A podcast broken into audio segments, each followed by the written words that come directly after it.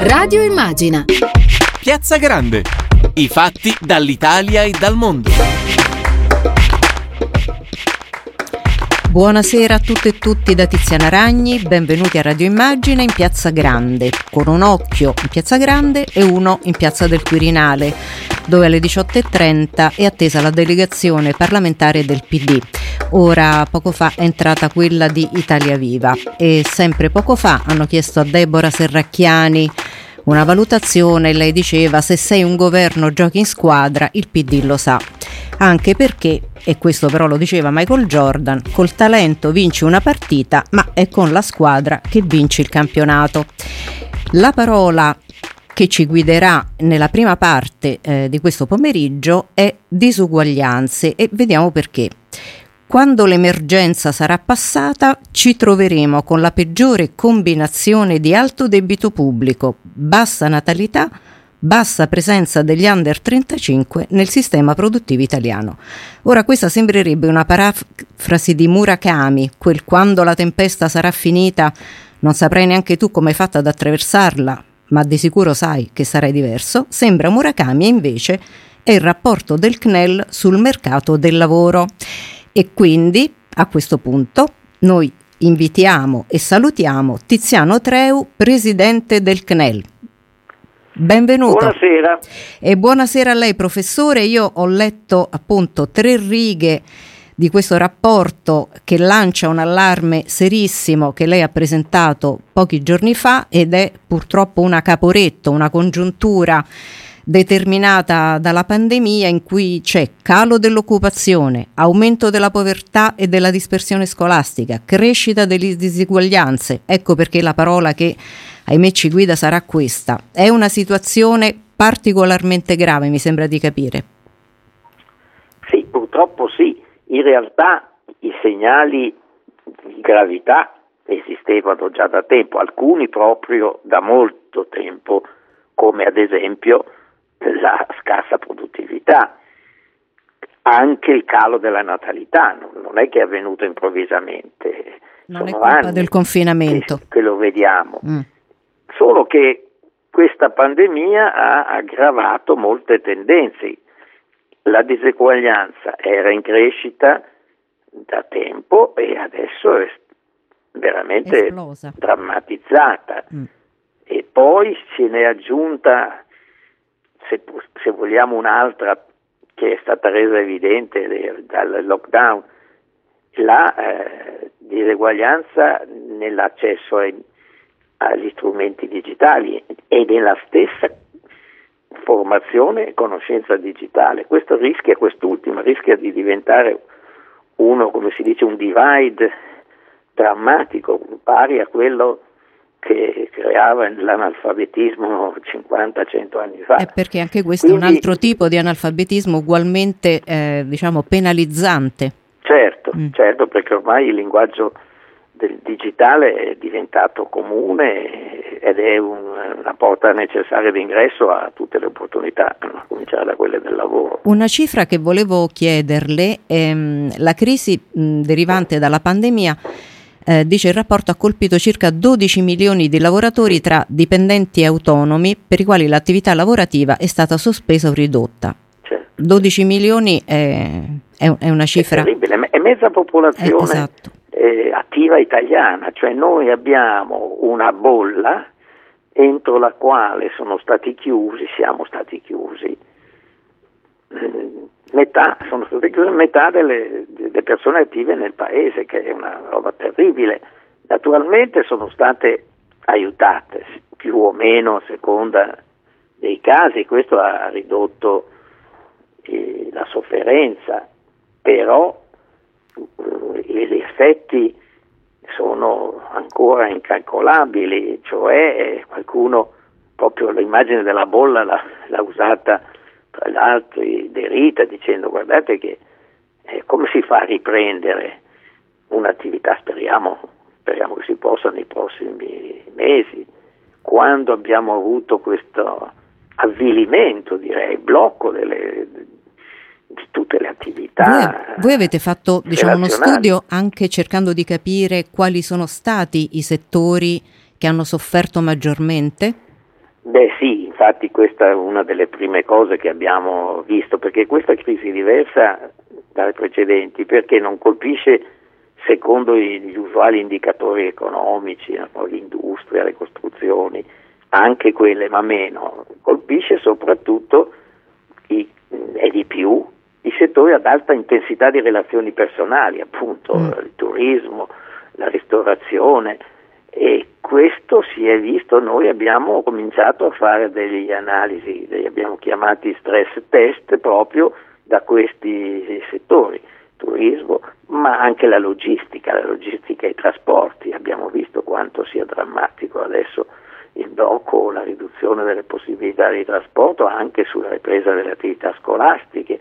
E poi abbiamo ovviamente analizzato la sanità la sanità è stata nell'occhio del ciclone, ha resistito. Ancora lo è. Di atti di, di eroismo, ma, ma siamo messi male. Il problema è anche questa volta non avere assolutamente idea di quanto potrà durare questa crisi perché dipende da fattori non solo economici ma sanitari sui quali la stessa scienza ha, eh, come dire, naviga in mare aperto perché non ha precedenti. Quindi per voi questo eh è un elemento... Eh. Eravamo illusi no, nell'estate di poter uscirne e adesso abbiamo visto che siamo ricaduti e per di più abbiamo queste tra l'altro noi a CNEL c'è un esperto, epidemiologo che ci dice, come del resto sentiamo, che queste ultime manifestazioni sono aggravate dal fatto di queste varianti del morbo, per cui anche i, i vaccini su cui noi contiamo molto hanno ritardi e soprattutto hanno qualche dubbio di efficacia, quindi situazione veramente preoccupante. Un altro aspetto che voi avete mh, osservato è sul tasso dei mh, famosi net, cioè le persone che non studiano, non lavorano e non sono neanche in un percorso di formazione, cioè di formazione, le persone che proprio eh, eh sono uscite dai radar perché neanche lo cercano più il lavoro. Sì. Questa eh, fascia... Questa, questa purtroppo è una di quelle tendenze che c'era già massiccia, noi è da 7-8 anni, forse di più, che noi abbiamo una percentuale di giovani che sono in questo stato drammatico di nene e quindi alta dispersione scolastica, difficoltà a entrare nel mercato del lavoro e anche qui ovviamente la, l'emergenza sanitaria ha peggiorato.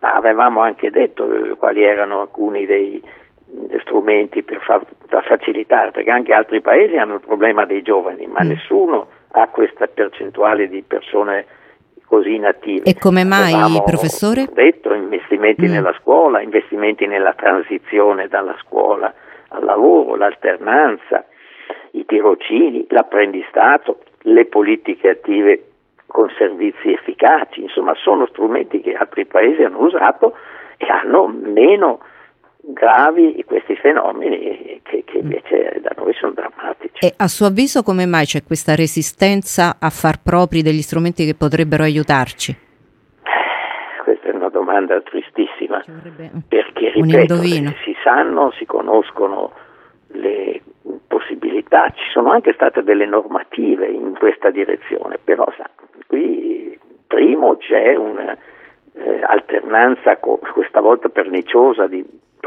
provvedimenti che si sovrappongono i governi che uno disfa quello che ha fatto quello di prima, questo è terribile. E, e questo confonde anche la capacità delle amministrazioni di, di, di, di porre un rimedio. che già non è fortissima, soprattutto nelle politiche attive del lavoro.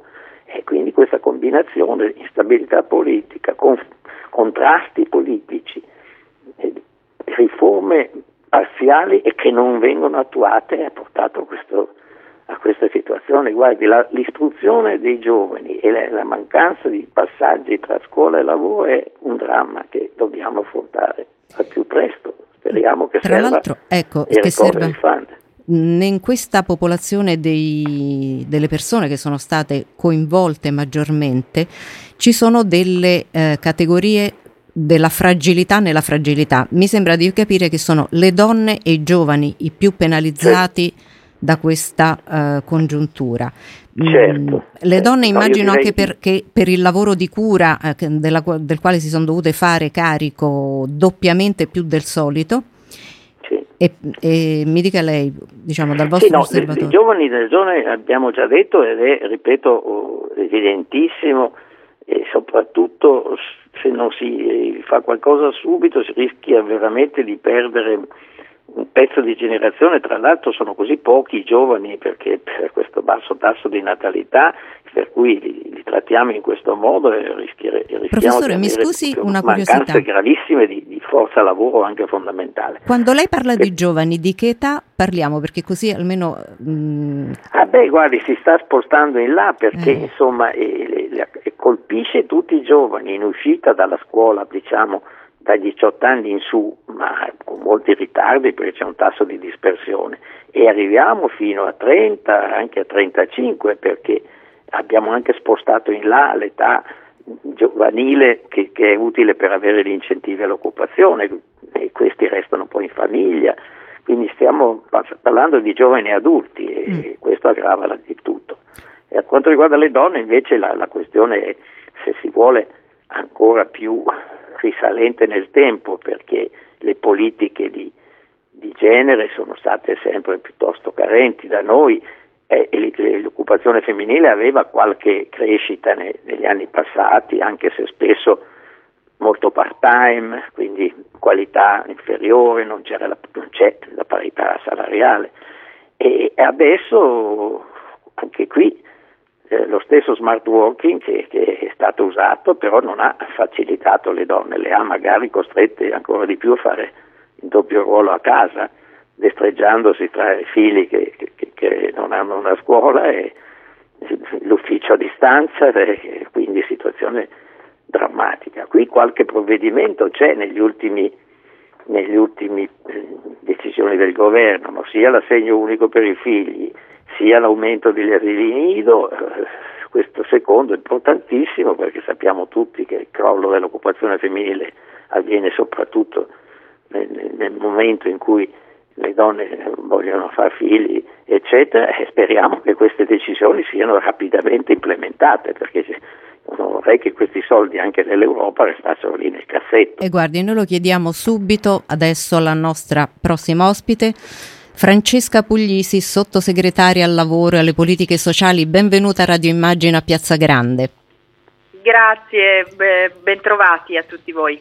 E non so se ha avuto modo di ascoltare qualcosa di quello che dicevamo con il professor Treu, ma arriva proprio al momento adatto. Eh, stavamo passando da una prima diagnosi a una ipotesi di cura e, e lui esprimeva i timori eh, del, nel non sprecare la possibilità che eh, dovremmo avere con il uh, recovery plan. Ora io parto da lei, diciamo, mh, mm, ci vorrebbe un mago per sapere eh, se riusciremo e come a spendere quei soldi.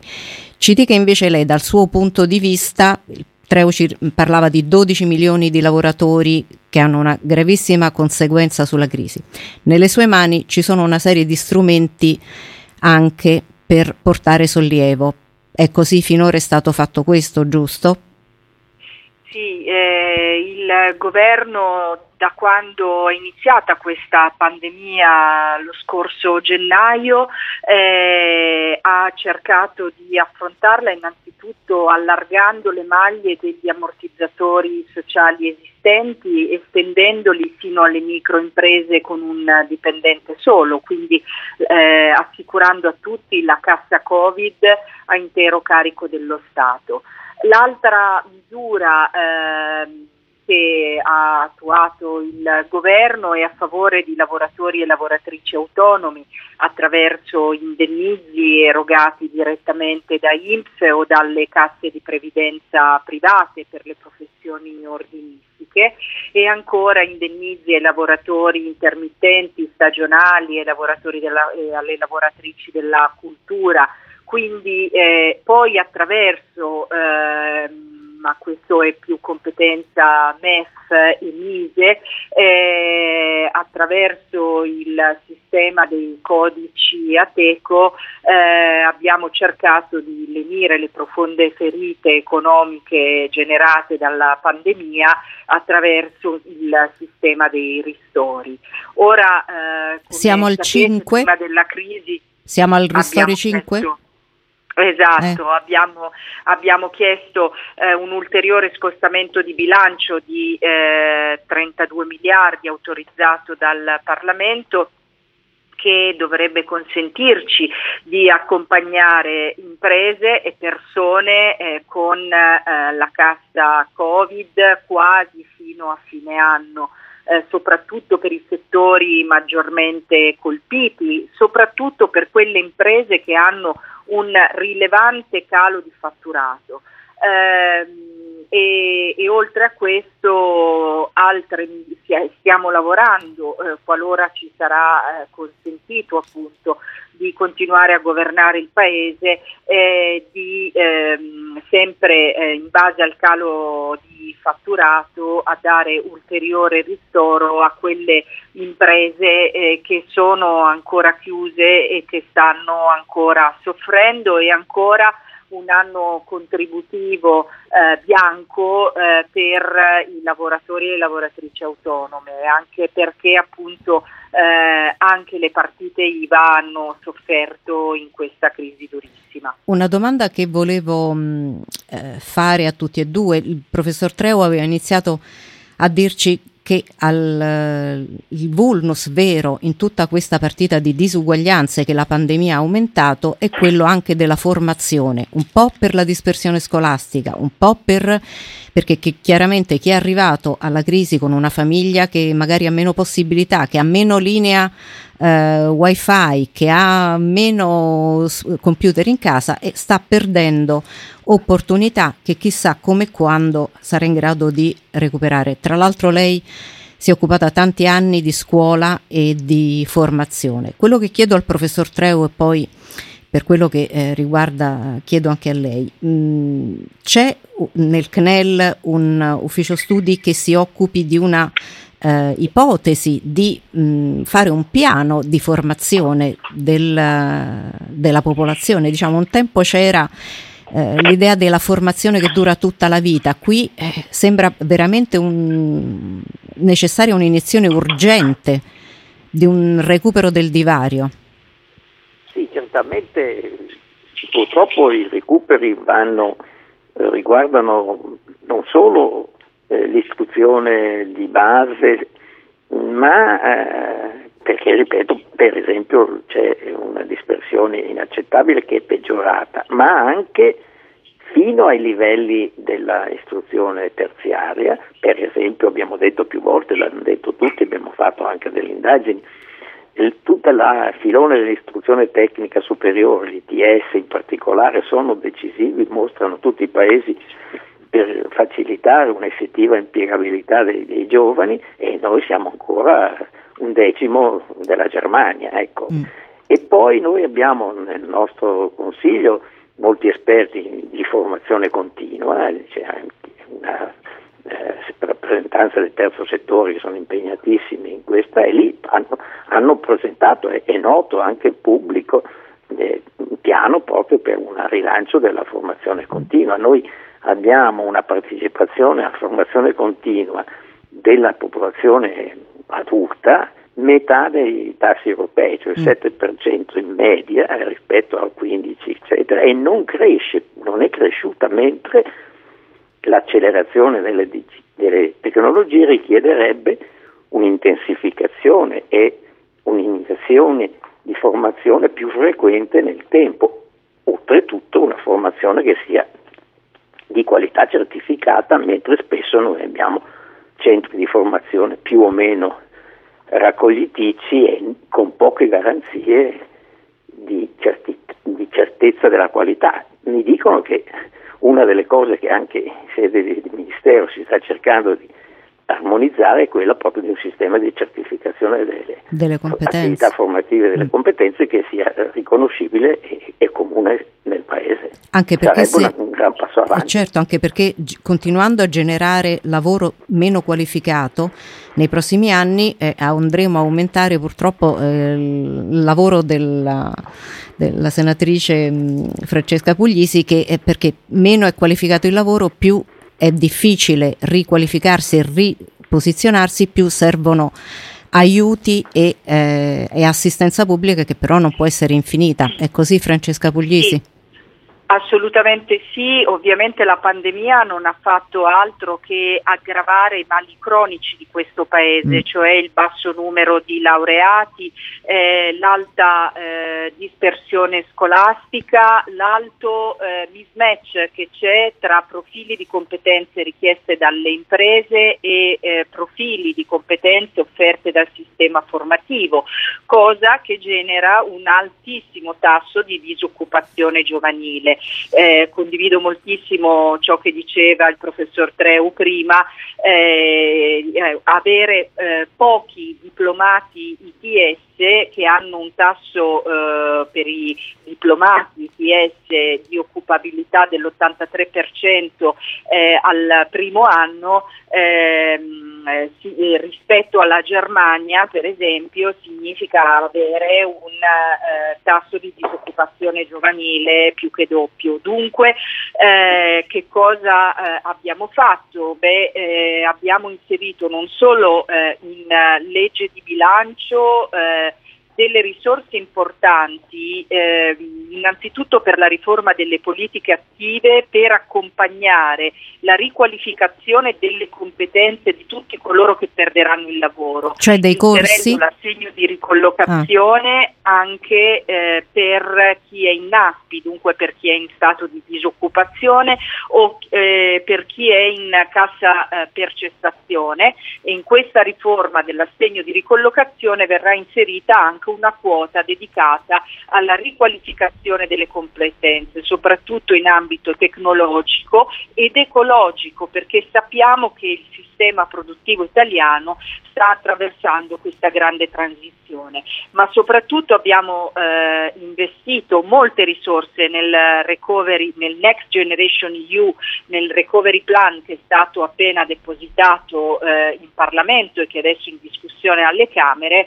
Ehm, proprio per implementare il sistema di formazione duale, ci sono progetti per 600 milioni di euro e eh, ancora per ehm, eh, rafforzare, ci sono più di 2 miliardi, il sistema eh, degli ITS.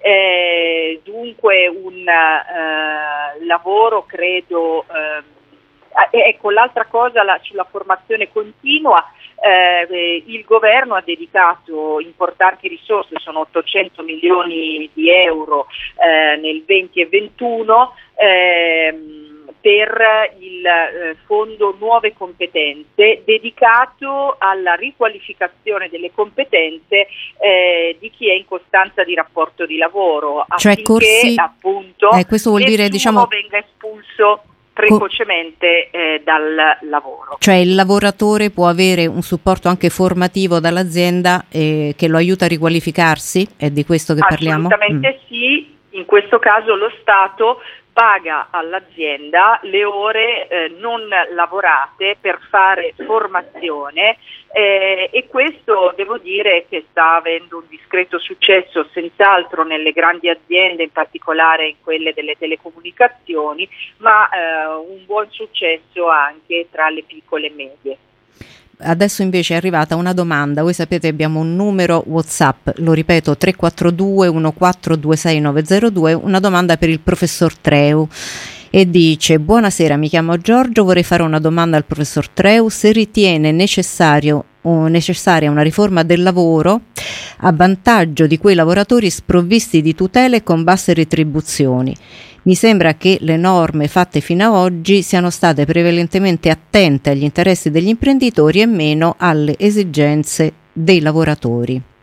Che dice professor Treu? Beh, non è vero perché in realtà molti aiuti, soprattutto in questi casi, sono stati rivolti anche ai lavoratori, però quello che effettivamente eh, mancano sono i, provvedimenti che, che diano forza eh, al lavoro, perché come dicevo, se noi abbiamo poca formazione, soprattutto per i giovani, magari formazione sbagliata e quindi sfasature rispetto alle tendenze del mercato del lavoro, è chiaro che questo tipo di lavoro sarà debole, le nuove tecnologie lo, lo mettono in crisi, quindi i salari saranno non all'altezza. Quindi questi sono provvedimenti strutturali che sono ancora carenti, così come dicevamo prima, dei sistemi di aiuto ai giovani che hanno una fase difficile, sempre difficile, anche in altri paesi la prima occupazione spesso è precaria, ma poi dopo ci sono strumenti per eh, introdurli nel mercato del lavoro stabile e noi questi strumenti li abbiamo ancora troppo deboli e questo è, naturalmente anche le stesse imprese italiane spesso non valorizzano quella formazione che c'è pure nei giovani, le piccole imprese spesso ancora preferiscono andare con metodi tradizionali, non capiscono le necessità di innovazione e quindi offrono occupazione sbagliata, occupazione fragile. Purtroppo questi sono provvedimenti che vanno rafforzati e velocizzati. Certo. Mm, invece ora mi rivolgo al, um, a Francesca Puglisi. Eh, il ministro Gualtieri appunto ha annunciato una proroga del blocco dei licenziamenti che dovrebbe avvenire prima per tutti, poi selettivo. Mm, nello stesso tempo probabilmente verrà prorogata la CIG. È chiaro che questi sono provvedimenti mm, diciamo di emergenza perché si tratta di porre un argine a una situazione sociale che potrebbe eh, esplodere. Da più parti però si, mh, mm, eh, si chiede, si sollecita uh, una velocizzazione della riforma degli ammortizzatori sociali. Mh, lei può dirci a che punto siete, cosa prevede, mh, che cosa... Sì, allora dunque con la ministra Catalfo abbiamo iniziato un confronto con le parti sociali, quindi sindacati e organizzazioni datoriali, eh, su una ipotesi di eh, riforma degli ammortizzatori sociali che però potremo realizzare solo nel 2022 perché eh, lì potremo stanziare insieme alle nuove norme anche le risorse necessarie per attuarla. Per il 21 eh, siamo ancora in emergenza, dunque è un intervento emergenziale come ha già detto eh, il ministro Gualtieri, ciò che noi dobbiamo fare per accompagnare eh, le aziende e i lavoratori che hanno subito eh, gravissime perdite, voglio ricordarlo, c'è tutto il sistema aeroportuale che ha perdite del 90% e che mh, ha tempi lunghi di ripresa la mobilità internazionale, le fiere di congressi, le prime ad essere chiusi e ehm, e, e, sono state anche le ultime ad essere riaperte, le prime a essere chiuse nuovamente sono state aperte solo per 20 giorni, quindi anche qui eh, perdite dell'80-90%. Eh, il turismo è senz'altro appunto a causa della scarsa mobilità a livello internazionale, il nostro paese sta soffrendo moltissimo, gli impianti di sci ancora chiusi a causa dell'emergenza pandemica. Dunque eh, in questa fase noi per il 2021 abbiamo bisogno di rafforzare gli strumenti esistenti per venire le profondissime ferite. Sulla riforma vogliamo, anche per rispondere a chi ha inviato eh, quel WhatsApp, cercare di ehm, attraverso un sistema assicurativo garantire a tutti i lavoratori e le lavoratrici eh, un sistema di eh, tutela che per forza di cose dovrà essere differenziato, dunque non un ammortizzatore unico, ma un diritto universale ad avere un sistema eh, assicurativo eh, contro la disoccupazione, peraltro perfettamente in linea anche con il lavoro del commissario Schmidt ehm, a livello appunto europeo. Eh, quindi è una, un grande lavoro da fare, un lungo percorso anche che eh, dovremo fare durante eh, questo anno di confronto con le parti sociali per arrivare a disegnare eh, questo nuovo sistema. Da subito invece vogliamo far partire il nuovo assegno di ricollocazione perché inevitabilmente eh, lavoratori e lav- ci saranno lavoratori e lavoratrici, penso solo anche a a chi ha un contratto a termine a cui non è stato rinnovato, sono già circa 500 mila i ragazzi e le ragazze, soprattutto le donne, ad aver perso il lavoro eh, perché appunto non è stato rinnovato il contratto a termine. Eh, noi abbiamo bisogno di far partire immediatamente le politiche attive. Si può fare, basta un decreto direttoriale Eh, su questo il Partito Democratico, i, i, parlamentari del Partito Democratico hanno fatto una eh, serrata battaglia in eh, commissione, eh, quindi abbiamo bisogno di rilanciare questo genere di politiche affinché chi perde il lavoro non sia lasciato solo, solo, ma venga preso certo. in carico dai centri per l'impiego e dalle APL, dalle agenzie per il lavoro. Ecco, quando bisogna dare risposte grandi, io è un punto eh, a cui tengo molto, eh, occorre saper far collaborare pubblico e privato, perché le persone da prendere in carico, da orientare, da riqualificare in termini di competenze saranno tante. Dunque eh, dobbiamo anche saper fare rete e squadra tra Sinergie. pubblico e privato certo. nei servizi per l'impiego. Professor Treu, io chiedo a lei, prima di salutarci, di scegliere tre parole, tre parole se lei potesse consegnarle eh, a Francesca Puglisi, ma al governo in generale, come viatico, visto che loro si stanno occupando di riforme, eccetera. Cosa sceglierebbe? Aiuti, formazione? Tre, ne scelga e tre. Potrei far rispondere come da tanto tempo qualcuno, formazione, formazione, formazione. Ah. Però adesso questo mm. sarebbe pure vero, eh, perché mm. quella è la radice di tutto, però siccome purtroppo anche se si fa molto e bene, questo porta risultati solo mh, mm, a medio periodo e non subito, occorre comunque continuare anzitutto a investire in sicurezza e negli aiuti alle ferite sociali più gravi, perché questo è, è comunque una necessità che speriamo non duri troppo, ma è necessaria. Quindi questa è la prima cosa. Seconda, l'Europa offre due grandi obiettivi su cui marciare subito. Investimenti nella digitalizzazione e nell'economia sostenibile verde. Questi sono provvedimenti che potrebbero portare, se fatti subito, benefici moltissimi anche all'occupazione. E poi formazione, formazione, formazione. E allora grazie al professor Treu. A Francesca Puglisi non se ne vada con un'ultima domanda, intanto salutiamo il professore e non, non, lo tratteniamo Grazie, oltre. grazie molte, È stato saluti Francesca. Buonasera professore. Francesca Puglisi, l'ultima domanda è questa. Oggi sui giornali, eh, usciamo per un attimo dal suo ufficio di sottosegretaria. Eh, visto che la situazione si ingarbuglia, si capisce quanto è grave quando arriva il momento in cui qualcuno dice ci vorrebbe una donna, che poi questa donna qualche volta ha dei nomi e cognomi, qualche volta no. Quindi se stamattina Natalia Aspe si è detto perché non proviamo con una donna, vuol dire che la situazione è proprio grave. Questo vuol dire che eh, saper valorizzare eh, le presenze femminili non si fa più nemmeno per la quota rosa, si fa direttamente per la quota di ispirazione?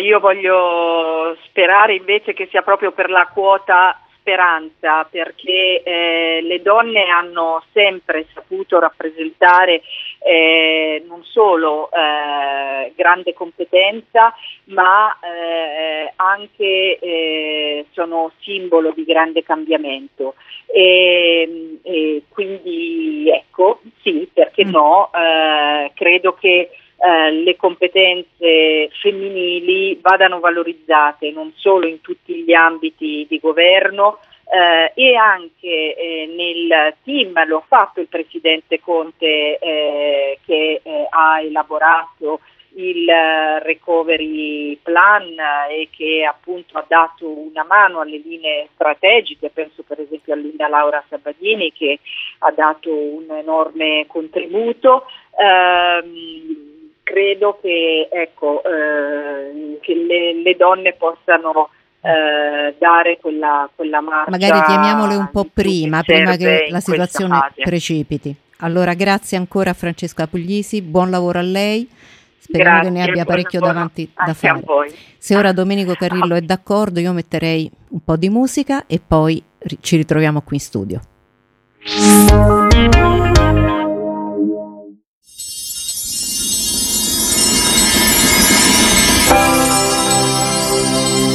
Could be heaven. This could be heaven. This could be heaven. This could be heaven, this could be heaven for everyone. In these days of cool reflection, you come to me, and everything seems alright.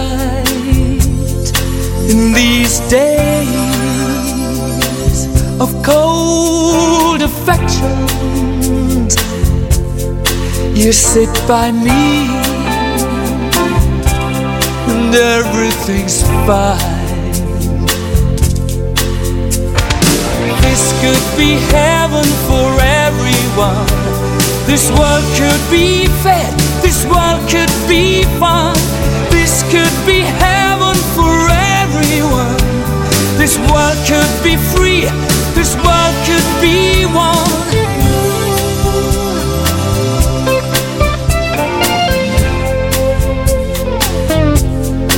In this world of cool deception, just your smile can smooth my ride. These troubled days of cruel rejection, you come to me, soothe my troubled mind. Yeah, this could be heaven for everyone. This world could be fair. This world could be fun. This should be love for everyone. This world should be free. This world could be one. We should bring love to our daughters and sons.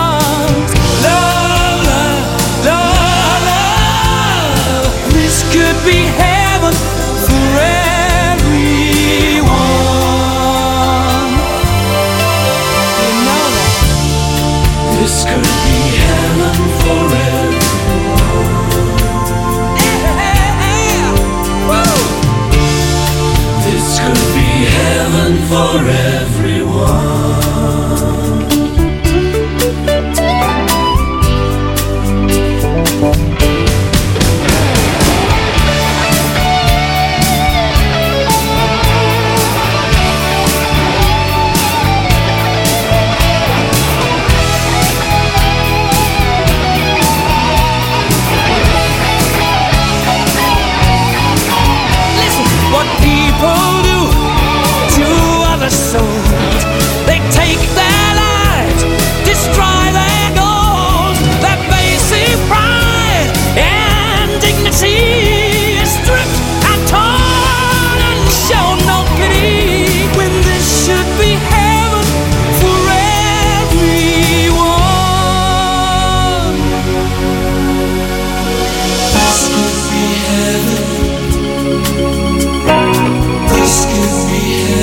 Heaven for everyone.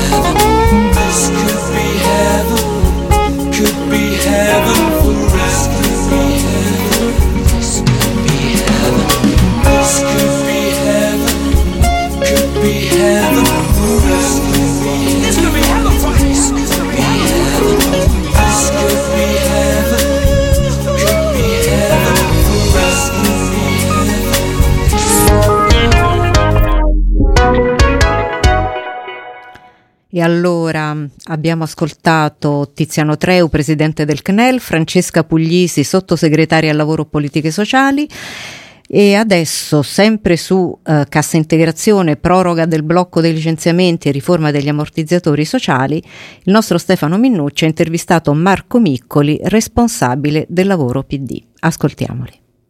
Il governo, nonostante la crisi politica di queste ore, sta continuando a lavorare alle misure del nuovo decreto ristori per salvaguardare il più possibile i lavoratori. Il ministro dell'economia Gualtieri, parlando di cosa conterrà, ha annunciato una prima tranche di cassa integrazione aggiuntiva e la proroga del blocco dei licenziamenti che almeno in un primo momento riguarderà tutte le imprese. Partiamo dalla cassa integrazione. Il Partito Democratico su questo è in continuo dialogo con le parti sociali.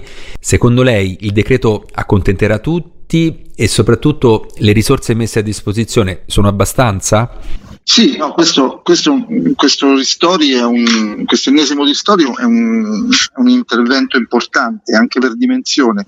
Calcoliamo che sono stati stanziati 32 miliardi di euro, di cui oltre 9 andranno, avranno una ricaduta proprio sulla vicenda ammortizzatori sociali e cassa, e cassa Covid, quindi un intervento importante che accompagnerà le imprese probabilmente per quasi tutto il, 2000, il 2021. Ovviamente è un intervento che eh, va strutturato eh, ovviamente in maniera, in maniera, diversificata come è stato fatto in passato. Noi abbiamo aziende che non hanno a disposizione alcuna cassa integrazione, quindi ci sarà la copertura di cassa Covid eh, probabilmente per 26 settimane eh, per chi appunto ha diritto alla cassa in deroga. Ci sarà ovviamente un aspetto che riguarderà ulteriori settimane eh, per chi ha cassa ordinaria e cassa eh, straordinaria, quindi sostanzialmente copriremo tutte le aziende che ne avranno, che ne avranno bisogno. Quindi è un intervento che per dimensioni eh, assomiglia molto ai primi decreti ristori che sono stati fatti durante il lockdown eh, con l'intenzione appunto di coprire tutto il 2021. Eh, ovviamente ma con maggiore attenzione per le, per le attività, per i settori maggiormente colpiti da, dalla crisi. Immaginiamo per esempio un intervento più massiccio su quelli che riguardano i settori che riguardano il turismo, eh, lo spettacolo, la ristorazione, il termale e per esempio l'aeroportuale, che sono i, i, i settori che sono stati molto colpiti da, dalla crisi dovuta al Covid. Poi c'è la questione dei licenziamenti, sta per arrivare l'ulteriore proroga del blocco che sarà in, inizialmente per tutte le categorie per poi riguardare soltanto i settori in difficoltà. Basterà ad arginare la crisi? E più che altro, cosa accadrà dopo, quando scatterà la cosiddetta ora X, ovvero la fine del blocco? Allora sì, qui è una, una, discussione che è abbastanza diciamo, articolata, nel senso che ora la cosa sicura è che noi stiamo cercando di evitare l'ora X, nel senso evitare l'ora in cui ci sarà lo sblocco e, e, e quindi immaginare un, un, un, un momento in cui tutte le le imprese possono licenziare, quindi la ricaduta dal punto di vista sociale enorme, quindi noi stiamo eh, cercando di eliminare questo, questo, intervento di ora X in cui scade tutto. Eh, non è questo il punto, non c'è più ormai questa idea, la cassa, eh, il blocco dei licenziamenti verrà prorogato sicuramente per tutto il periodo in cui rimane lo stato d'emergenza, quindi lo stato d'emergenza è stato prorogato al 30 aprile, quindi, quindi fino al 30 aprile ci sarà il blocco di licenziamenti per tutte le aziende e per tutte le attività. Dal 30 aprile ci sono in campo diverse opzioni che tenteranno di accompagnare diciamo, lo sblocco dei licenziamenti in maniera articolata. Ovviamente eh, il blocco dei licenziamenti è strettamente legato all'utilizzo della cassa Covid e, ed è quindi un, un, blocco che riguarderà in particolare chi, chi sarà stato più colpito dalla, dalla, crisi Covid e anche qui chi utilizzerà di più, chi avrà più necessità di utilizzare la cassa Covid. Quindi si sta intanto decidendo se dopo il 30 aprile ci sarà un'ulteriore proroga totale. Se questo non è, dobbiamo immaginare che rispetto a una selezione fatta per settori o per aziende più in crisi che hanno un fatturato che è calato di più rispetto a questi, a questi ultimi mesi prevedendo appunto una, un'articolazione di intervento rispetto allo sblocco del, del Covid. Quindi la discussione qui è ancora, è ancora aperta perché ovviamente stiamo anche eh, studiando i numeri, perché ovviamente anche il, MEF, sia il Ministero del Lavoro che il MEF stanno studiando i numeri che sono relativi al, ai settori che stanno più in crisi, alle perdite di fatturato delle aziende dei settori più in crisi, al, al, al numero di ore utilizzate di cassa e di richieste che verranno effettuate, quindi c'è una, una riflessione su come si articolerà. Però in, la cosa buona, la buona notizia è che ovviamente è scongiurato eh, la possibilità che ci sia quest'ora X che sarebbe devastante. Questo è, è il punto cui, di conclusione in cui per adesso si è arrivati. Un altro aspetto importante quando parliamo di misure a sostegno dei lavoratori riguarda la riforma degli ammortizzatori sociali. Se ne è parlato tanto, ma ad oggi eh, c'è solo una bozza sul tavolo del Ministero del Lavoro che peraltro risale alla, all'estate scorsa. A che punto siamo e quando arriverà a suo giudizio questa riforma?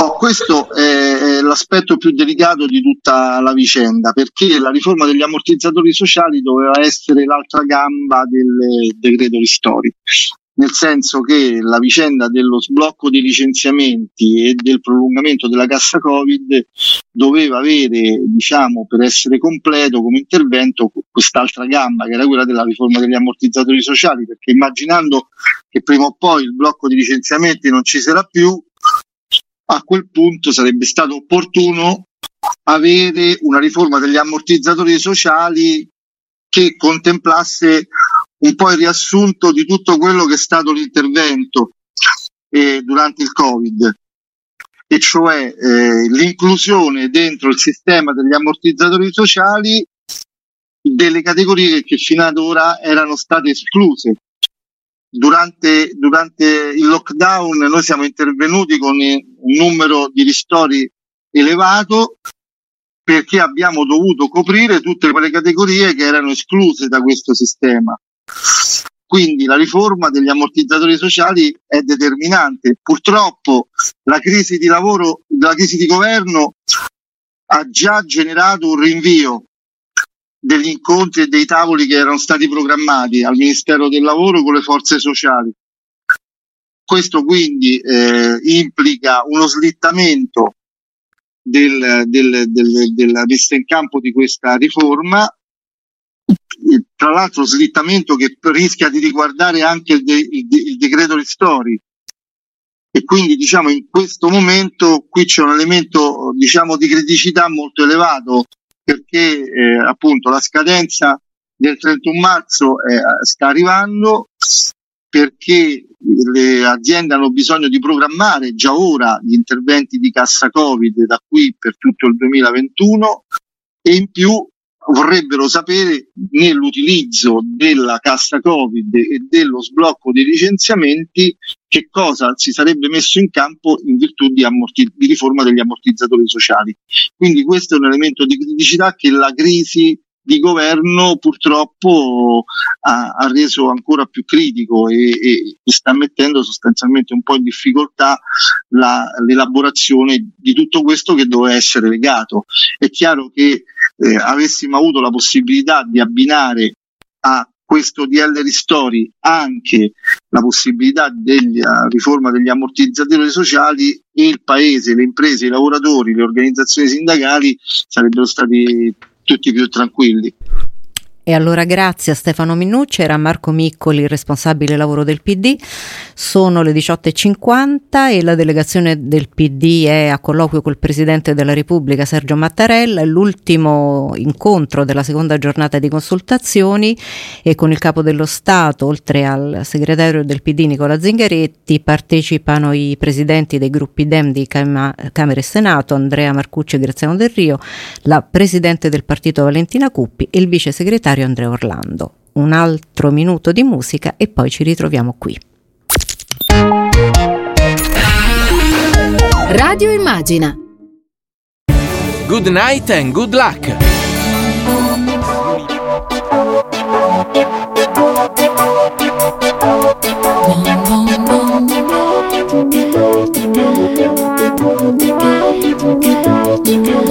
Vai via da qui e la solitudine diventa un'ombra che scava nell'anima. E io così voglio distruggerla cercando intorno a me solo la musica. Manchi tu, manchi tu, manchi tu qui con me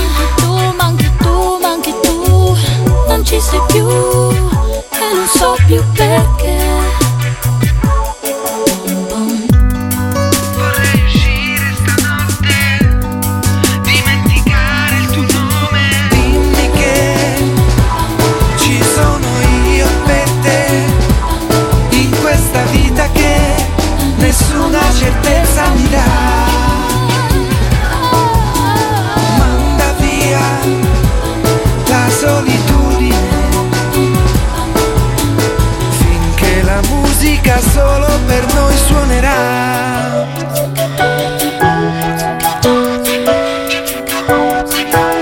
Parole camaleontiche diventano note, scavate nell'anima.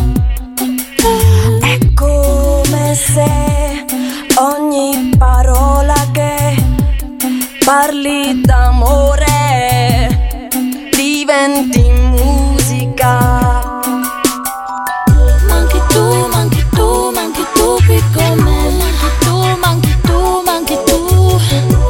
Non ci sei più e non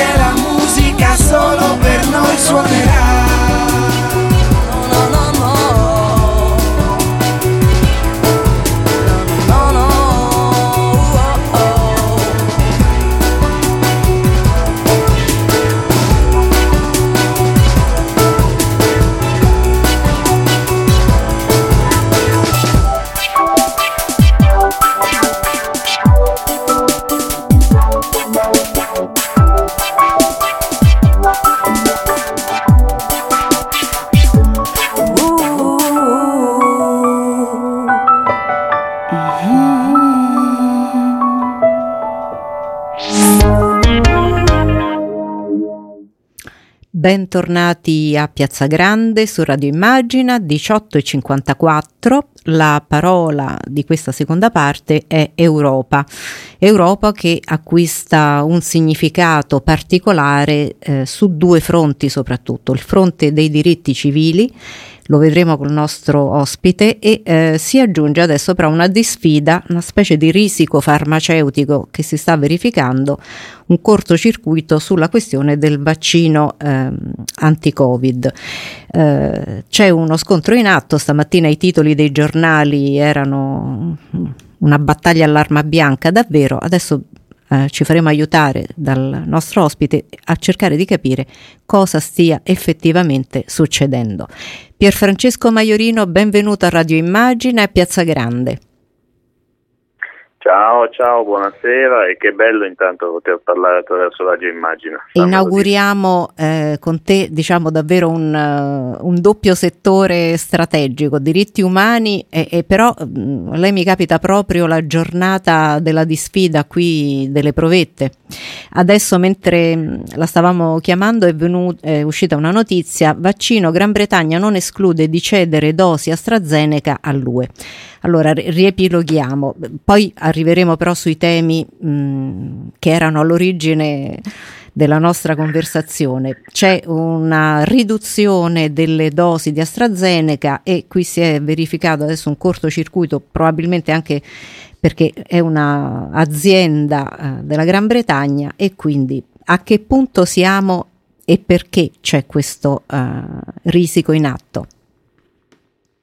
Ma come si diceva, eh, è evidente che siamo di fronte a una evoluzione direi ora per ora della situazione. È chiaro che eh, si chiariranno le cose eh, in futuro. Io penso che molto opportunamente la Commissione europea sta eh, aumentando la pressione perché siano rispettati gli accordi.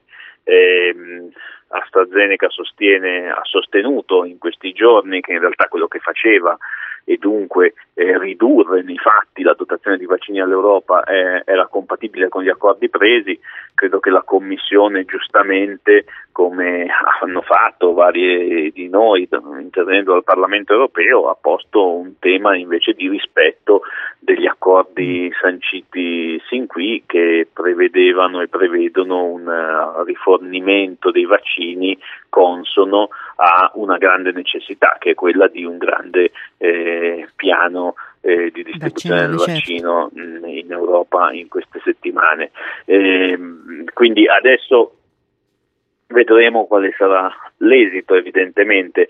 Mm, sono state annunciate anche possibili ritorsioni da parte delle istituzioni europee e penso che si debba essere molto esigenti proprio perché il, il punto essenziale è che l'interesse pubblico deve prevalere rispetto all'interesse eh, privato. Se ci sono degli accordi eh, con queste grandi eh, multinazionali eh, essi vanno assolutamente rispettati. Mm, Secondo lei c'è anche una componente, diciamo, coda Brexit in questa vicenda di cattivi rapporti?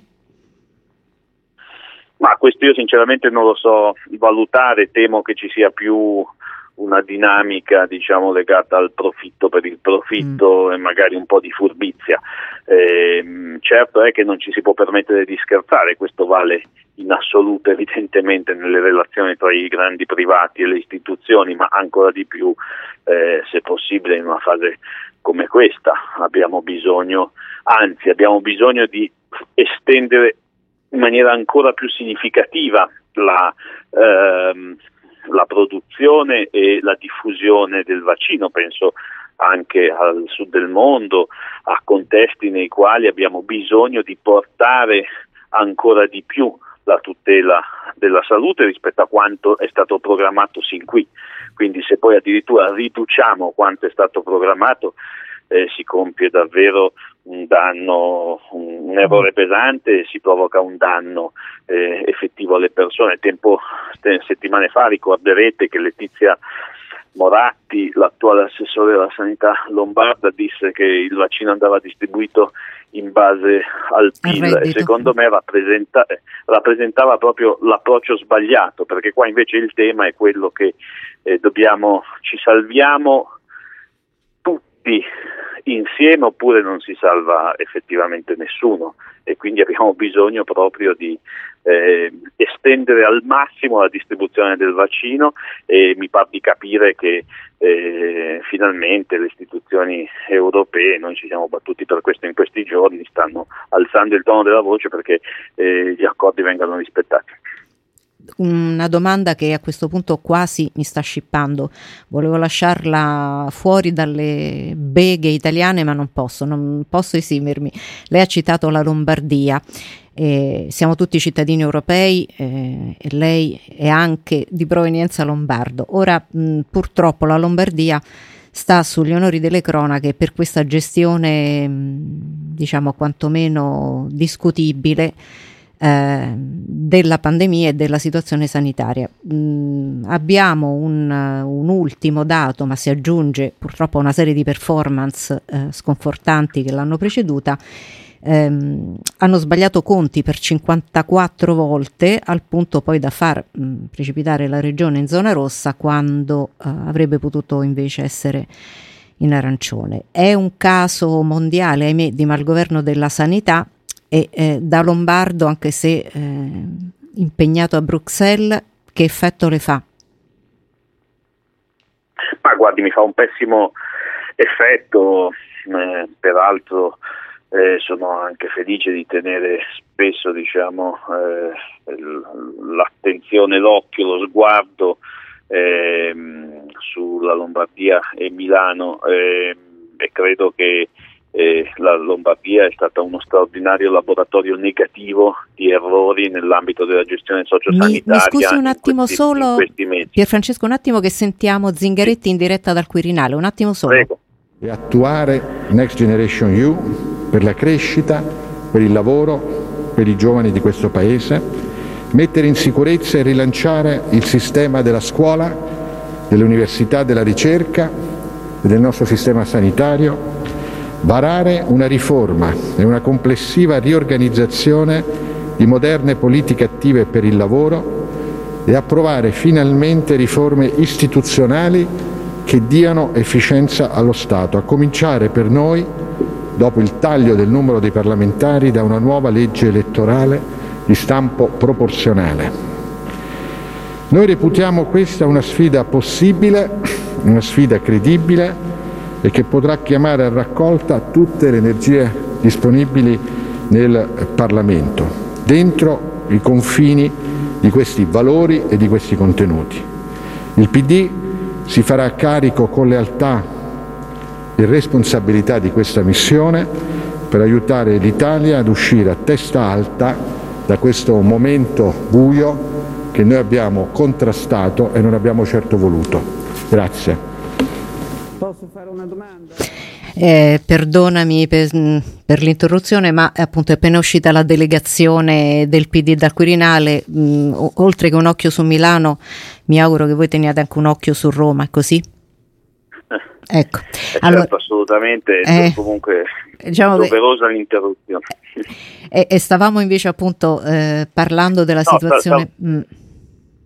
Sì, stavamo parlando della situazione lombarda. lombarda dicendo che la Lombardia è stata, io credo, una pratica eh, negativa da studiare per gli errori che ha fatto a livello internazionale, mm. mi è capitato di dirlo anche intervenendo al Parlamento europeo, ad esempio la gestione delle RSA, delle case di riposo, ne abbiamo proprio riparlato oggi in una commissione, non ha uguali a livello internazionale dal punto di vista negativo e gli errori sui conteggi sono stati sconcertanti è una cosa che fa rabbia mh, da una parte perché il sistema sanitario lombardo è sempre stato all'avanguardia, lo era già cento anni fa a livello nazionale. E, ehm, e quindi come si è depauperata diciamo, la potenza della, del sistema sociosanitario lombardo è abbastanza incredibile mh, e sorprendente. Dall'altra perché poi Fontana non, solo, non, le ha solo sbagliate tutte, ha mm. spessissimo ha, ha izzato la polemica verso il governo tentando di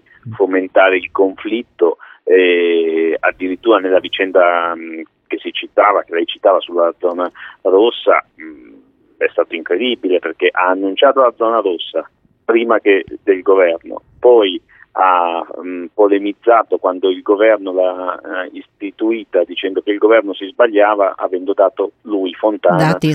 I, i dati sbagliati, quindi siamo di fronte a un capolavoro di strumentalità eh, e, e di cinismo e penso che si debba essere nettissimi e durissimi nella critica.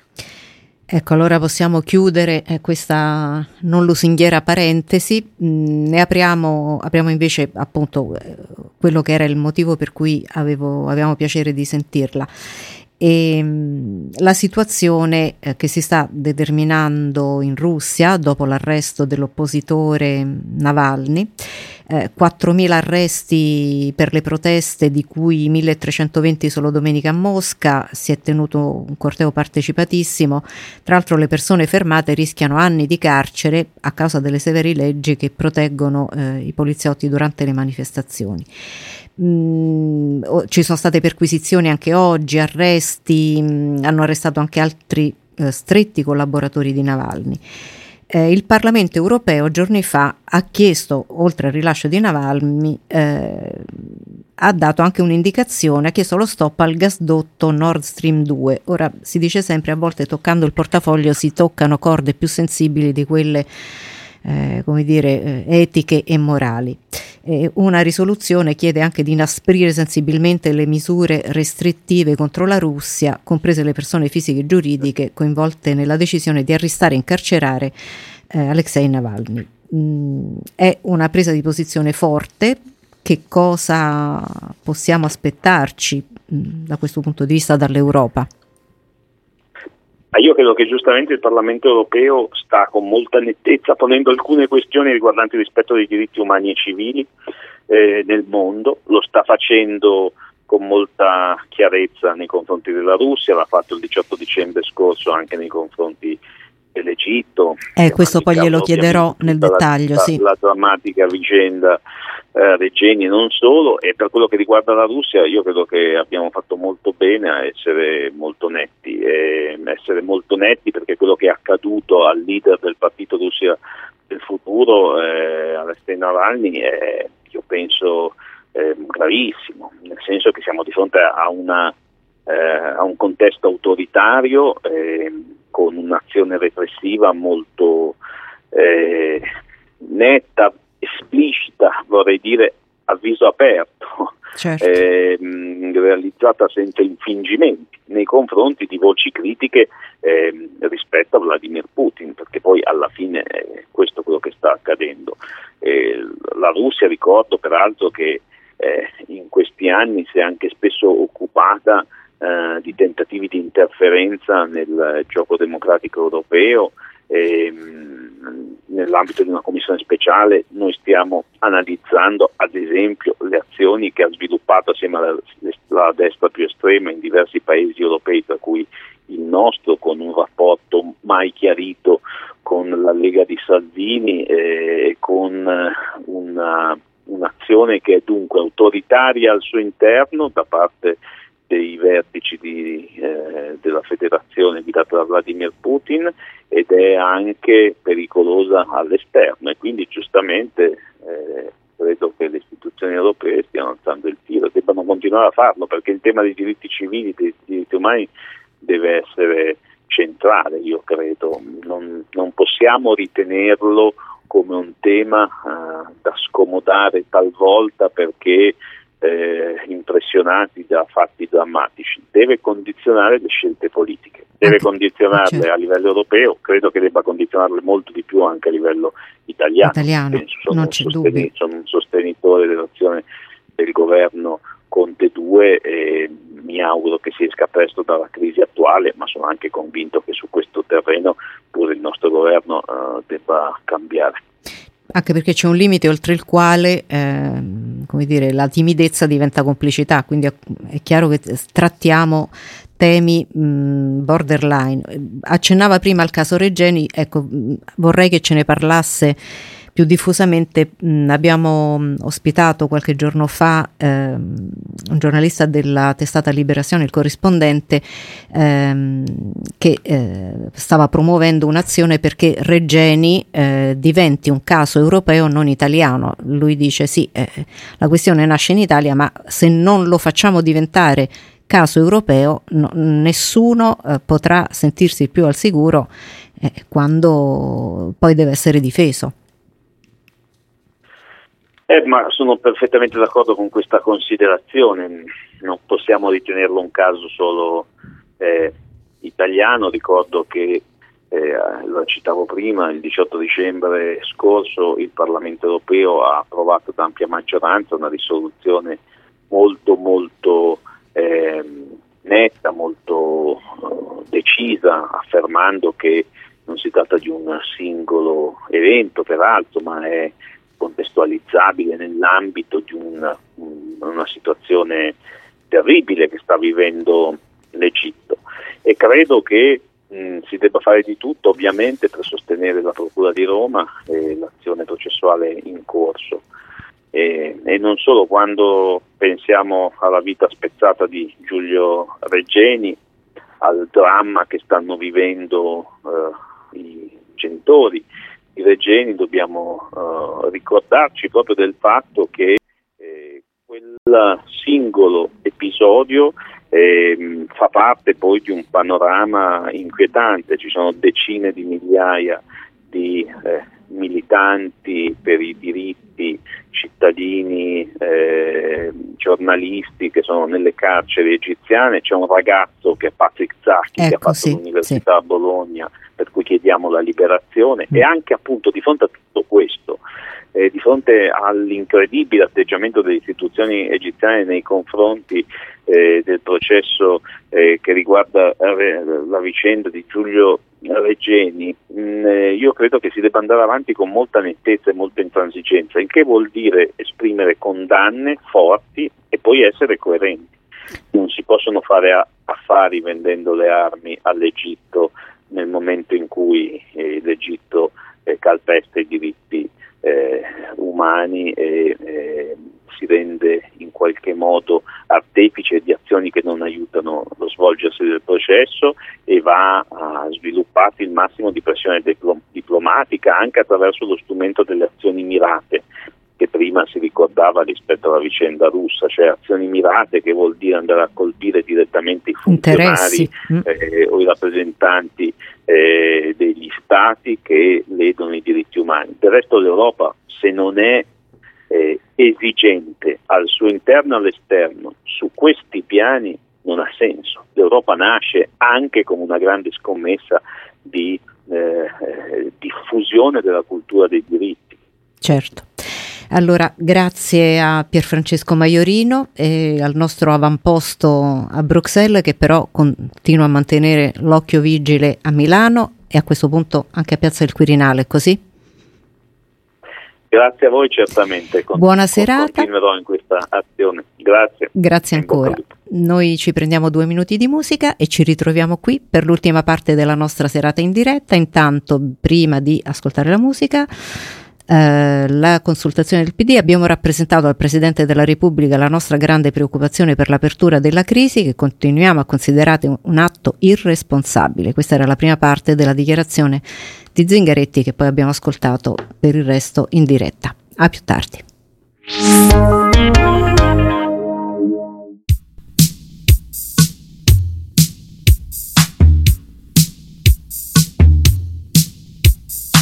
Gosto de sentir a minha língua roçar a língua de Luiz de Camões. Gosto de ser e de estar.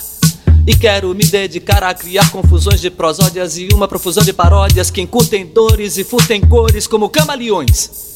Gosto do pessoa na pessoa, da rosa no rosa. E sei que a poesia está para a prosa, assim como o amor está para a amizade. E quem há de negar que esta lhe é superior? E quem há de negar que esta lhe é superior?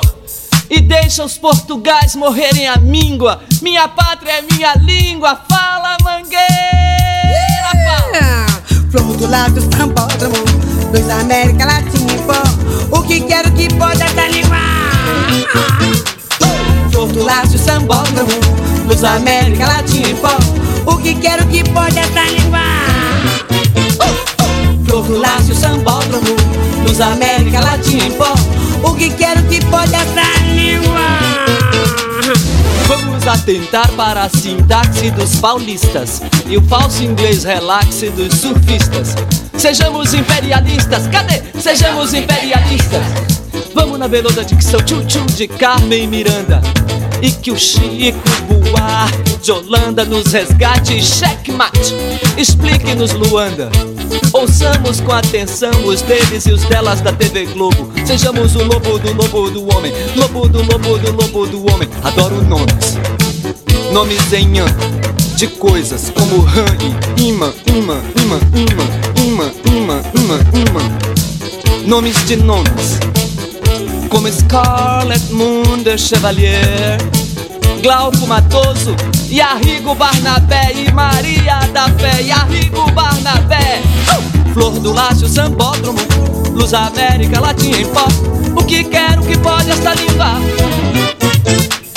Flor do laço sambódromo, dos América Latina em pó. O que quero que pode essa língua?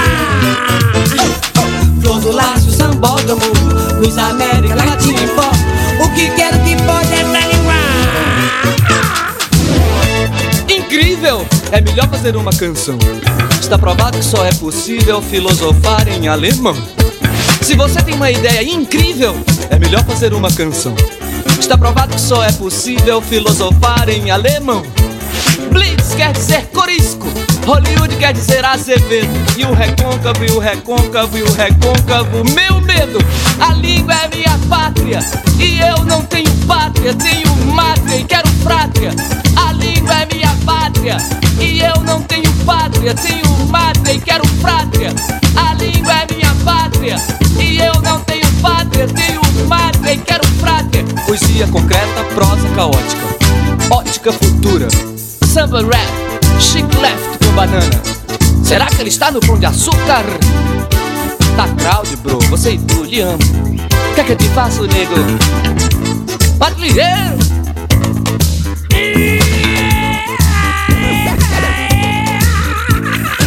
Good night and good luck. L'universo delle radiovisioni. Buonanotte e buona fortuna. Buonanotte e buona fortuna. L'ultima parte della nostra diretta sono le 19.16. Eh, la domanda è: ho qui seduto accanto a me il professor Lucio Cortella, professore ordinario, Dipartimento di Filosofia e Beni Culturali dell'Università Ca' Foscari di Venezia, dove insegna storia della filosofia. Quindi, che ci fa stasera un filosofo in studio seduto accanto a me nel bel mezzo di una delicatissima crisi di governo? Io ho invitato il professor Cortella dopo aver letto una sua risposta alla domanda cosa significa fare filosofia oggi? E la risposta era niente di diverso da ciò che si faceva in Grecia 2500 anni fa. La pratica filosofica è sempre la stessa, l'uso della ragione nella soluzione dei problemi. L'insegnamento socratico è ancora oggi di grande attualità, individuare un problema, esaminare le soluzioni, prendere in considerazione le obiezioni e alla fine far emergere l'argomento migliore. Quindi forse, professor Cortella, noi abbiamo sottovalutato l'aiuto della filosofia nella soluzione delle crisi di governo. Che... Spesso, spesso, nel senso che eh, molte volte non si usa esattamente questa, questa, logica dell'argomento migliore, ma si usano altri criteri, altre logiche, mentre probabilmente quando si deve risolvere una crisi bisogna ascoltare le, obie- le obiezioni, le opinioni che sono in confronto e a partire da queste mostra- fare emergere quello che è l'argomento migliore, ma la condizione perché questo accada è che coloro che partecipano ad un uh, confronto di questo genere devono essere ben disposti, cioè non devono avere la pretesa di aver ragione, ma devono lasciare che la ragione emerga dalle loro obiezioni, devono fare un passo indietro rispetto alla ragione che emerge in mezzo. Questo sarebbe il migliore dei modi possibili. E, e quindi, diciamo, se dovessimo trovare una parola guida che, mh, mm, che ci deve accompagnare nella, per come la, la, filosofia può aiutare la politica. Questa parola è dialettica? È dialettica ed è ragione, e forse meglio è ragione dialogica e dialettica. E, e questo nasce, in effetti, nasce in Grecia, nasce con Socrate, viene poi formalizzato meglio da Platone, ma insomma è l'idea che la verità non sia una cosa che sta lì che noi dobbiamo scoprire o semplicemente che dobbiamo guardare come un oggetto misterioso o addirittura attraverso una sorta di estasi a cui arriviamo ad un mondo che sta al di là di noi. No, la verità è qualcosa che emerge dal confronto delle opinioni, nasce dal confronto delle opinioni e quando chi si confronta è ben disposto ad accogliere le obiezioni degli altri, a far tesoro delle obiezioni degli altri, a quel punto emerge la verità. Una verità, ovviamente, sempre rivedibile, sempre provvisoria, sempre fallibile, perché noi siamo fallibili, ma questo è l'unico strumento di cui noi disponiamo per risolvere i problemi. E quindi però se ognuno cerca la propria verità non arriveremo da nessuna parte, è così? Esattamente così. Serve un passo indietro rispetto al, al, proprio ego, rispetto alla propria pretesa di aver ragione. Ecco, so bene che in queste, nelle circostanze in cui ci muoviamo invece no, tutti vogliono aver ragione. Invece aver ragione significa lasciare spazio alle ragioni, cioè mettersi in confronto uno con l'altro e vedere insieme qual è la soluzione migliore. Questa è la logica che ha, che ha dominato e ha attraversato l'intera storia della filosofia dalle sue origini fino adesso. Certo, da un certo punto di vista poi la democrazia inizia con un omicidio, che è quello di Socrate. Cominciamo male. Eh, cominciamo male ed è significativo che quello sia l'atto di origine della metafisica antica. Cioè Platone si, chiede, si fa questa domanda, com'è possibile che la democrazia ateniese abbia portato a giustiziare un uomo così giusto e così sapiente come Socrate? Da lì nasce la sua interrogazione, no? E la sua interrogazione è che probabilmente lì non c'era una vera visione della verità, che la verità andava trovata altrove. E lì nasce esattamente la metafisica, cioè l'idea di Platone che la verità sia qualcosa che sta al di là di noi, al di sopra di noi, e che noi, come dire, acquisiamo attraverso il processo, il lento, il difficoltoso processo della dialettica. Ma l'idea di Platone è che noi in quel modo riusciamo ad arrivare all'idea del bene e che questa idea del bene debba in qualche modo governare la politica. L'idea di Platone è nota, insomma, è che i filosofi, in quanto sono quelli che hanno, come dire, accesso privilegiato a questa idea del bene, possano essere i migliori politici, che il politico debba essere guidato dai filosofi, perché i filosofi sono guidati dall'idea del bene, un'idea ovviamente molto aristocratica e privilegiata della filosofia, che è un'idea antica, però su quella idea nasce la metafisica moderna, quindi l'intreccio tra politica e filosofia è antico, è antico come Platone, addirittura forse precedente. E invece per passare da questa concezione allargata, che non è più solo ovviamente dei filosofi, ma è di tutti, qual è l'idea che eh, ci può guidare in una società così appunto composita, dove è più complicato poi mh, conciliare gli opposti, più siamo e più idee ci sono in gioco e più è difficile mediare. Sì, diciamo che l'idea di Platone è che, eh, che esista una verità assoluta e che noi possiamo da quella verità dedurre poi le conseguenze politiche. A quella idea di Platone è, già, già, è già presente nella filosofia antica una, un'antica obiezione che è l'obiezione di Aristotele. Aristotele, pur essendo discepolo di Platone, gli obietta subito questa cosa qui. Nelle cose politiche non abbiamo semplicemente bisogno di un'idea universale e generale del bene, perché nelle cose politiche abbiamo a che fare con particolari, con specificità, abbiamo bisogno più che di sapienza questa è l'obiezione di Aristotele, abbiamo bisogno di saggezza o di prudenza, capacità di gestire nel concreto. Insomma, Platone era un po', come dire, troppo pretenzioso, pensava che dall'idea del bene si potesse derivare addirittura la costituzione di una, di una città. Aristotele dice no, eh, serve più, più che altro la saggezza, saper fare. Ecco, quell'idea di Aristotele, in fondo, è l'idea che dovrebbe più eh, accompagnare le nostre discussioni quotidiane di politica. Insomma, la politica dovrebbe essere qualcosa che ha a che vedere più con la, con la, con la saggezza che con la sapienza e quindi in qualche misura con il confronto delle, delle, delle argomentazioni delle obiezioni. Però questo ci dice anche eh, che eh, già da allora c'erano le correnti, perché alla fine Aristotele fa la sua corrente e anzi è stato pure utile che, che ci, si, ci fosse un contraddittorio con l'idea prevalente. Ma infatti, eh, diciamo che a partire da Platone si sgretola un po' una volta, ovviamente dopo, dopo, dopo, tanto tempo, e questa è un po' la convinzione della filosofia contemporanea, si, l'idea, si sgretola l'idea che, l'idea di, che la verità sia qualcosa di compatto e si fa, fa, si fa uh, avanti l'idea che la verità sia qualcosa che dobbiamo collettivamente, socialmente, relazionalmente trovare assieme. E quindi in questo senso attraverso appunto l'uso di quello strumento molto particolare che è in qualche modo legato al nostro linguaggio, che è la capacità di argomentare, di proporre argomenti, di proporre giustificazioni, di proporre legittimazioni. In fondo, se io dovessi dire qual è il compito della filosofia in relazione alla politica nel mondo contemporaneo, direi non più pretendere di dirigere dall'alto l'ideale platonico, l'ideale metafisico, non più pretendere di dirigere dall'alto la politica, ma semplicemente, come dire, contribuire al dibattito pubblico, rafforzare la sfera pubblica. In fondo, la risorsa fondamentale delle nostre democrazie è questa, non è tanto il sistema di regole e bilanciamenti, certamente sacrosanto, preziosissimo, ma il fondo della nostra democrazia sta nella vitalità della sfera pubblica, nella vitalità del confronto delle argomentazioni. Ecco, lì c'è un compito della politica che deve mantenere viva questa sfera pubblica e c'è un compito della filosofia che deve in qualche misura contribuire a questo dibattito della sfera pubblica. Lì è il ruolo della filosofia e il ruolo anche degli intellettuali in generale. Mm, diciamo che per quanto riguarda le, eh, la contrapposizione degli opposti, finché ci sono state ideologie molto forti che hanno tenute oh, divise eh, le, parti, ehm, è stato complesso eh, comporli. Poi pensavamo che cadute le ideologie fosse più facile, invece paradossalmente si è rivelato più difficile poi ricucire. Sì, eh, diciamo che lì eh, interessante il mondo ideologico. Era un mondo composto in qualche misura da grandi idee filosofiche che si contrapponevano l'une con le altre e che però singolarmente e difficilmente riuscivano ad, a, ad entrare, come dire, in combinazione le une con le altre, anzi erano fondamentalmente opposizioni e lì era difficile trovare le soluzioni. Sembrava che una volta dissolto il mondo ideologico, per così dire, fosse più facile comporre i conflitti.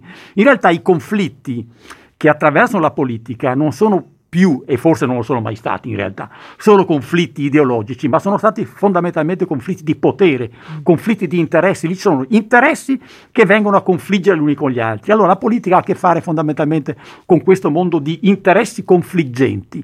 È chiaro che quando ci sono interessi confliggenti bisogna saper mediare, bisogna, traver- bisogna, bisogna saper, saper trovare dire, la mediazione più adeguata al momento opportuno che non è necessariamente la cosa più vera o più giusta, ma è quello che serve esattamente in quel momento.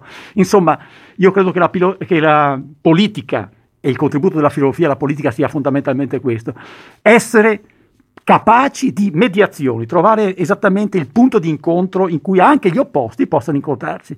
Quando queste cose non si incontrano è perché si arroccano le posizioni di potere e temo che in qualche modo la politica contemporanea sia purtroppo attraversata da un arroccamento delle posizioni di potere che almeno un tempo avevano la nobiltà, chiamiamola così, di essere sostenuti ideologicamente.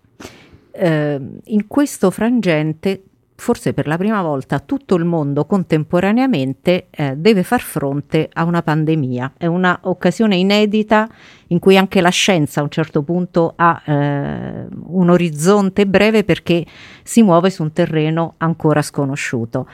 Uh, quindi una soluzione scientifica uh, nell'approccio di questo problema non c'è. potrebbe in qualche modo eh, un approccio filosofico aiutarci a... eh, come dire, a- a- ad affrontarlo. Oggi appunto abbiamo la giornata del- delle liti e delle rivendicazioni sui vaccini, no? Questo è mio, no? Il mio confine, il mio è. Esiste un pensiero che invece potrebbe, eh, come dire, essere proposto eh, per affrontarla in un'altra maniera? Allora, intanto diciamo una cosa, che la pandemia è da capo, come, come è stato detto tra l'altro, uno dei grandi risultati della globalizzazione del nostro mondo. Però singolarmente, in questo caso, la globalizzazione significa che tutti noi, esseri umani, siamo coinvolti da, un mede- da una medesima tragedia che ha coinvolto l'intero mondo. E tanto più adesso ci sentiamo come un'unica comunità che deve trovare soluzioni comuni. Noi sappiamo che una soluzione singolare, la protezione di una singola nazione o di un singolo popolo, non servirebbe. Dobbiamo tutti essere protetti da questa pandemia. Quindi abbiamo in qualche modo un'occasione straordinaria, come dire, di, di tene- di vederci assieme come un'unica grande comunità umana. E credo che su questo punto si possano fare dei passi avanti. Eh, accenno solo ad una, diciamo così, un elemento che può essere, come dire, di interesse. Vediamo quello che è successo in Europa. L'Europa, dopo anni di conflitti interstatali, ha trovato l'elemento, come dire, di, ten- di trovarsi assieme, di proporre addirittura soluzioni comuni sui vaccini, sulla condivisione del debito, sulle politiche economiche, sulle politiche sociali, che prima non riusciva a trovare. Ecco, la pandemia ha unito almeno la comunità europea, ha unito l- la, la- la comunità dei popoli europei. Credo che questa sia, una, sia stata una grande occasione. Questa è la prima riflessione, però ne aggiungerei una seconda. E cioè non dobbiamo dimenticare che nella, nella soluzione dei grandi problemi, e questo è, uno, è un grande problema, non dobbiamo pensare che le scienze non servano, no, a tutt'altro. Le scienze sono utilissime, solo che le scienze offrono solo una parte della soluzione del problema.